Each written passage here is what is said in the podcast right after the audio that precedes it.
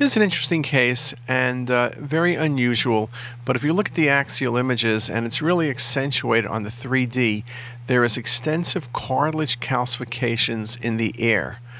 Now you can see them, in fact, they're in both ears in this patient, and you could see that occasionally with uh, things like frostbite, but it's usually unilateral. When you see bilateral cartilage calcifications, it's very unusual. And this patient had an unusual syndrome called Keutel syndrome.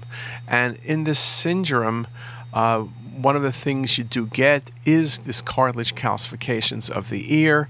This is a rare autosomal recessive genetic disorder and a very classic CT appearance.